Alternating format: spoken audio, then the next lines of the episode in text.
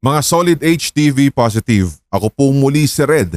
Suportahan po ninyo ang ating bunsong channel, ang Pulang Likido Animated Horror Stories. Subscribe na! Isang nakakailakbot na midweek Wednesday na naman sa lahat ng mga solid HTV positive nating mga tigapakinig dito sa Ilakbot Pinoy Horror Stories And welcome po sa mga newbie po na nakikinig dito sa ating podcast. Ang inyong napapakinggan ngayon ay isa pong segment lamang dito sa ating uh, podcast na ito na kung saan pagbibigyan po natin ng pansin o kaya bibigyan natin ng pagkakataon na mapakinggan ang lahat ng mga isinisend sa atin ng ating mga listeners and subscribers and maging yung mga followers natin dito sa podcast mula sa Sindak Stories 2008 at gmail.com na kanilang mga tunay na karanasan na may konting kababalaghan o kaya mga bagay na talagang naranasan nila at hindi nila maipaliwanag hanggang sa ngayon. Mga true ghost stories, mga true paranormal at creepy experiences, yan po ang ating pinagtutuunan ng pansin sa segment na to. Kaya kung ako sa iyo, magsisenda rin ako ng aking karanasan sa nabanggit kong email Katulad na lamang po ng isinend sa atin dito ni Poison ML. Ito ang subscribers Hilakbot Stories Stories Stories OFW po ako sa UAE ng 14 years sa Red at nagdesisyon na po na manirahan ngayon dito sa Pilipinas noong 2017. May kahabaan po ang kwento kong ito at pasensya na po kung hindi ko po ito na voice message sapagkat hindi po ako ganun kagaling mag-narrate kaya kayo na po ang bahalang umintindi at pagpasensyahan nyo na lamang po sa mga maling words. Isasalaysay ko po ang isa sa mga personal creepy experience ko nung ako ay nagtatrabaho sa Dubai. Nang panahong iyon, nakabili po ako at ang ex-boyfriend ko ng isang second hand na kotse. Kulay red po ito. Napagplanuhan po talaga namin ito ng aking dating kasintahan sapagkat malakas po kasi sa negosyo ang mag-car lift at dagdag kita na rin po yun aside sa normal na trabaho namin. Kahit nga po bawal ito dahil kapag may disgrasya ay eh marami talagang magiging problema. Pero aminado naman po lahat na nung mga panahong iyon ay talagang mahirap ang means of transportation sa Dubai. Bus lang po yun at kung saan saan ka pa iikot sa buong Dubai bago ka makarating sa lugar bago ka makalapit pa sa isa na namang bus station. So ito po yung story. Day off po kami pareho ng aking ex-boyfriend noon. Naghihintay kami ng oras na sunduin yung mga nag-work sa dalawang malalaking mall sa Dubai. Yung mga panahong yon si Red, iba po ang naging vibes ko simula nang nabili namin ang kotse. Hindi ko rin po maipaliwanag kung paano ko maikokonekta ito sa kotseng nabili namin na second hand sapagkat simula nga po noon ay lagi na kami nagtatalo tapos yung trabaho ni ex-boyfriend ay laging nagkakapalpak. Kaya kapag uuwi ng bahay, mainit ang ulo at ako po yung napagbubuntunan ng inis niya. Kaya tumatahimik na lang ako at alam kong hindi naman kasi talaga siya ganun. Nung gabing yun, napansin siguro ni ex-BF na tahimik na ako at hindi na ako sumasagot. Kaya nag-decide na lang siya na umalis ng maaga sa bahay sa mall na lang kami maghihintay ng oras na kung saan susunduin namin yung mga pasahero namin. And at the same time, habang naghihintay ay makakapag-ikot pa kami sa mall. So nung pauwi na kami at nasundo na namin yung first na passenger namin, andun na kami sa area ni second passenger. Nakiusap po siya na kung pwede na may ipapasabay siya ng gabing iyon hanggang sa makaabot lang po ito ng downtown at doon na siya magpapasundo sa kapatid daw nung babaeng makikisakay.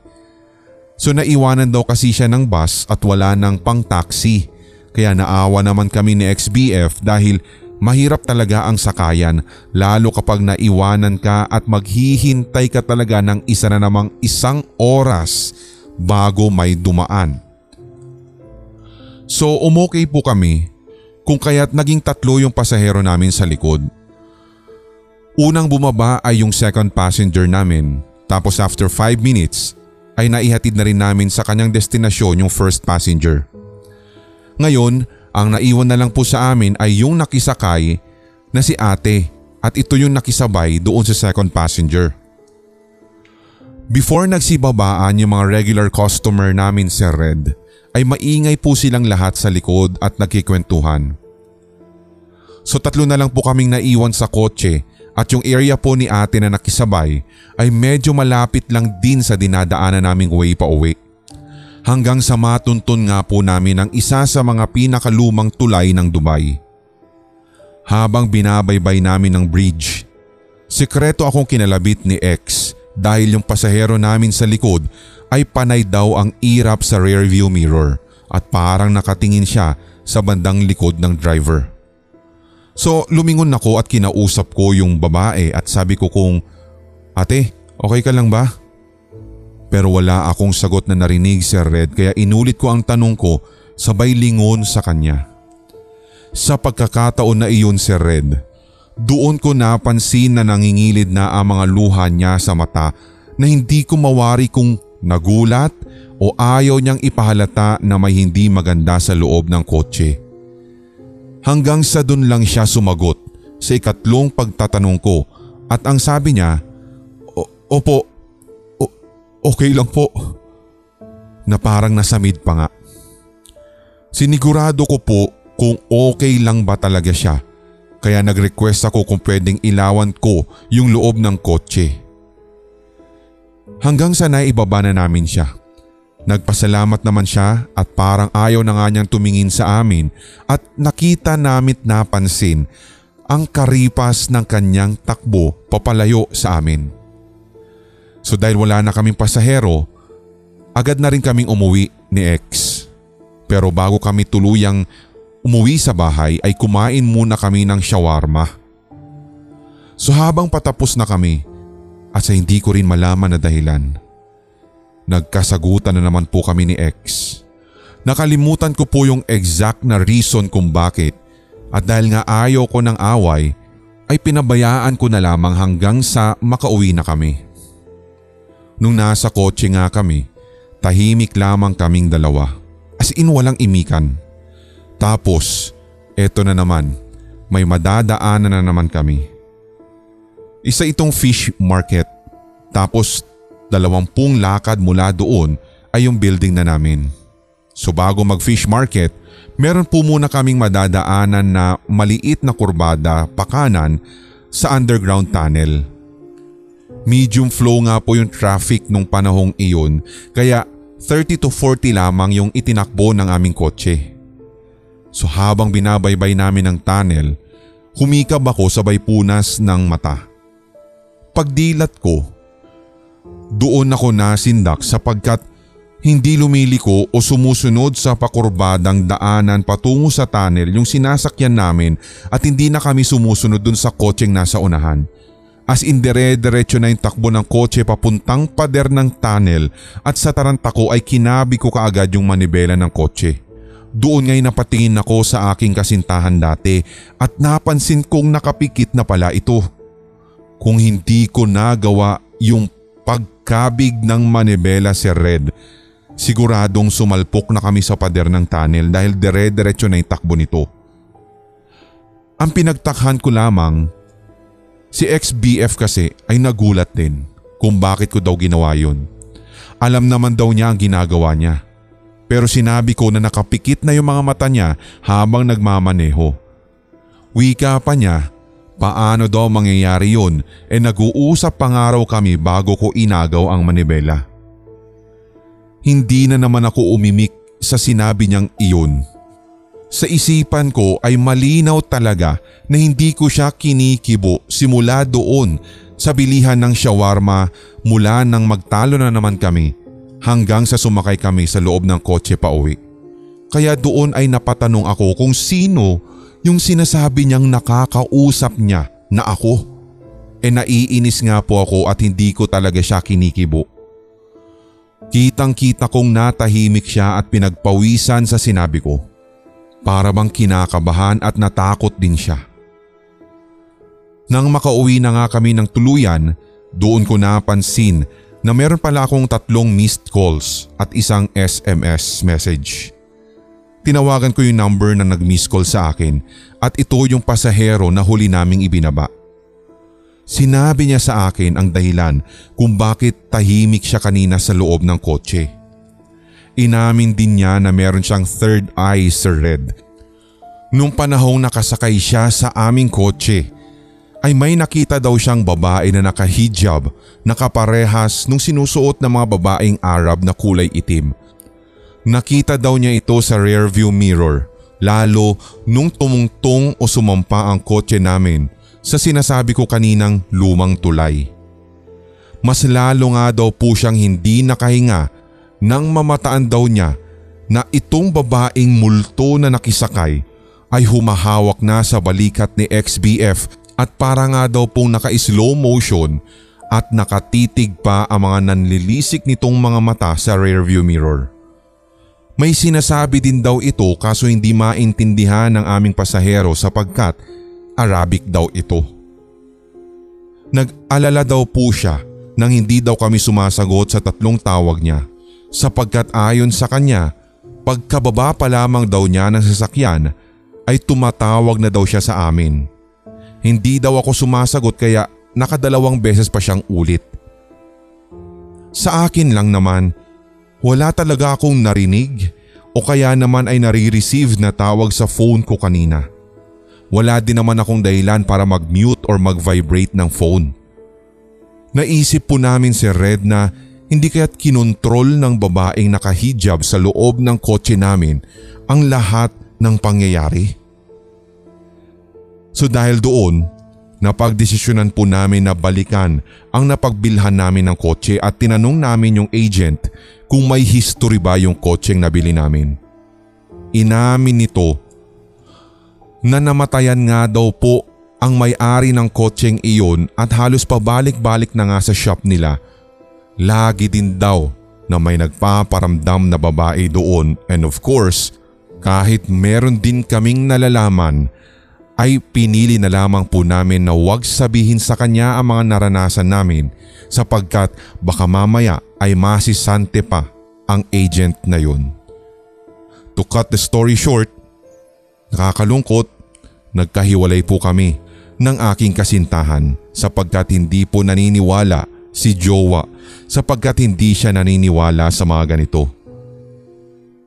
Tinuturo ko nga din talaga na simula nang mapasami ng kotse, naging away-bati, away-bati na rin po kami. Naging rough sailing kumbaga ang aming relationship. Ito ang subscribers Hilakbot Stories Stories Stories Stories So medyo sabi ko noong una nako-confuse lang talaga ako kasi kasi medyo yun nga parang tungkol sa relationship nila ito eh. Pero parang simula nga daw. Kasi talaga guys, ganito ha, meron at meron talagang pagkakataon na minsan meron tayong ituturo talaga na isang reason o isang bagay na pwedeng pagmulan o pag-ugatan ng mga hindi magandang nangyayari sa buhay natin. Ganun tayo mga Pilipino, hindi na po yan nawawala sa kultura natin. For example, ito nga yung hindi rin, hindi rin ito nalalayo sa ilang mga nagawa ng pelikula at ilang mga kwento na na-feature na natin sa ating channel sa YouTube at maging sa Sindak Short Stories sa YouTube din po natin yung mga tungkol sa mga bumili ng second hand And then afterwards, doon na sila nagkaroon ng kamalasan, sunod-sunod na yung hindi magagandang nangyayari sa buhay nila, unti-unting nag-fail yung mga goals and then hindi nila nare-reach. Basta simula nang dumating yung bagay na yon, simula nang nabili nila yan, parang tungkol na sa mga misfortune yun mga nangyayari sa kanila. Something like that. Tapos ang isa pa dito guys, ito nga yung sinasabi nila yung, yung mga second hand, yung mga segunda, segunda mano. Minsan talaga ako kapag sa mga ukay-ukay, hindi naman sa maarte ha. Parang minsan kasi sobrang dami ko ng mga nababasang mga kwento na tungkol sa mga second hand items na haunted and merong sumpa mga ganyan. Parang tuloy ito yung nakakapagpabago ng idea ko kung bibili ba ako sa ukay-ukay na to o ano. Baka mamaya kasi ang iniisip ko baka ang nakapagsuot na nito namatay and then bago siya namatay, eh, kinurse niya yung bagay na yun. masyadong masyadong immature ba? Pero ewan ko na sa inyo guys ha, kung pareho lang tayo ng thoughts tungkol dito, pwede ka namang mag-comment o kaya mag-send ng same ninyong karanasan o kaya ng pwede sabi natin comment kumbaga doon sa mga episodes o dito sa mga episodes natin ay nilalabas sa podcast sa pamamagitan ng ating email ang sindakstories2008 at gmail.com. Lahukan nyo na rin po ng inyong kwentong katatakutan para na sa ganun syempre ay uh, kumbaga hitting two birds with one stone na, di ba? Pero bago po yan, bago natin tuluyang ipagpatuloy yung ating uh, pag-uusap tungkol dito, Patiktik daw muna si uh, Poison ML. Pag sinabi kasi patiktik sa amin dito sa Ilakbot guys, ibig sabihin shout out yon. So meron kaming segment na ganito kada biyernes sa YT. So i-check out yun na rin po kasi mga latest na episodes po talaga ay sa YouTube channel po natin muna inilalag- inilalagay. And then airing po yung ibang mga selected. Selected lang po yung mga featured natin dito sa podcast guys para malaman lang ninyo okay para hindi kayo malito. Ito patiktik daw muna natin ang mga sumusunod sabi niya ang kaibigan ko sa Dubai Ambulance na mga paramedic nurses at sa mga dating nakatira sa Ali House Building na nasunog. Ah talaga hindi ko na po isa-isahin kasi madami po sila. So ipatiktik daw natin o shout out ang kapatid kong nasa Malta ngayon si Iris Iris Sarko at mga kasamahan ko sa trabaho ng mga bayaning puyat na mga call center agents sa Davao City. Sabi niya, yun lang po Sir Red. Sabi niya, maraming maraming salamat. Si Ivy ito ng FB pero Poison ML ang name ko sa YouTube. Uh, kung hindi ako nagkakamali, lagi po itong nakatutok sa atin. Lagi nasa live chat, nakikita ko po si Poison ML. And I don't think kung nasusundan niya tayo dito sa podcast, how I wish, oo, di ba? Pero speaking nga pala ng mga sinasabi natin, ito yung isa rin sa mga Kala ko nung una ay sa Philippines and American o Western countries lang yung mga naniniwala sa mga ghost. Kahit pala sa Middle East o kaya sabihin natin sa lugar na to sa Dubai mga ganyan, meron din pala mga nagpaparamdam. So there, masasabi natin talaga na walang pinipiling lugar yung mga multo na ito. Basta talagang trip nilang magmulto, magmumulto talaga. Kaya akin pong inanyayahan kayo na pakinggan yung Dubai Encounters, yung mga Dubai Ghost Stories po natin mula din sa ating mga followers and listeners po ng mga OFW. Kung sakali man din po dito sa ating podcast may nakikinig po na OFW din, Maraming maraming salamat po dahil hindi nyo kami iniiwan dito sa ating Hilakbot Pinoy Horror Stories the podcast at maging sa Pinoy Horror Radio na pinagsama natin na project ito mula doon sa mga kaibigan at mga kapatid natin sa Sindak Short Stories. Maraming maraming salamat. And before tayo mag-end up sa ating episode for tonight, Meron muna tayo na-receive na isang email at ito po ay pagbati para sa nanay daw niya dahil lagi daw po siya nakikinig ng podcast. Wow, salamat, salamat. Hindi po niya birthday, Sir Rela.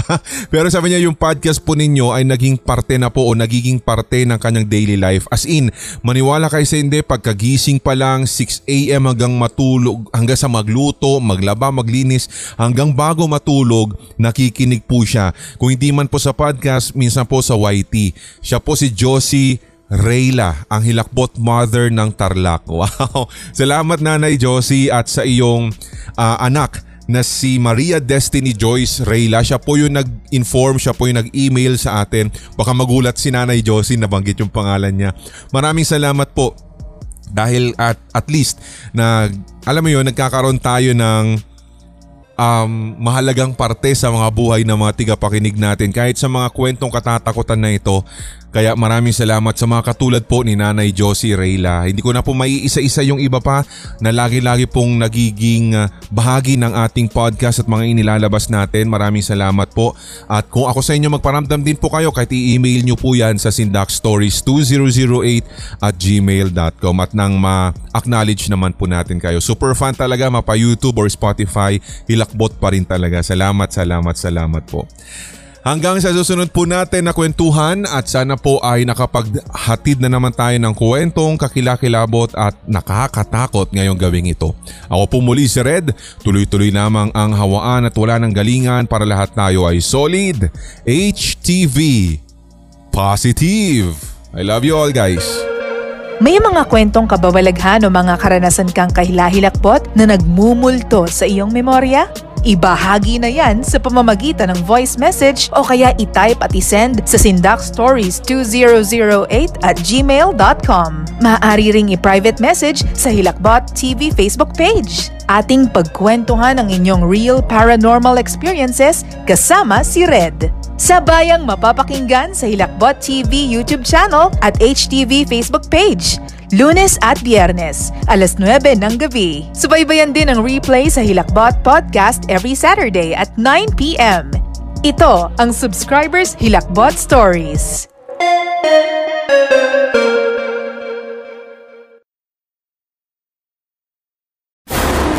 Hello sa lahat ng mga HTV Positive. Ako po si Red. Inaanyayahan ko rin po kayo na suportahan ang ating mga brother YouTube channels, Sindak Short Stories, Hilakbot Haunted History at ang Red Diaries Tagalog Love Stories.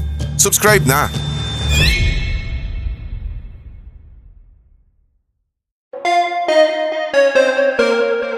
Pakinggan ang mga tampok na short and bite-sized scares sa Hilakbot TikTok. Follow www.tiktok.com slash at hilakbot underscore horror stories or type Hilakbot TV PH Horror Stories. Maraming salamat sa mga follows, mga solid HTV positive.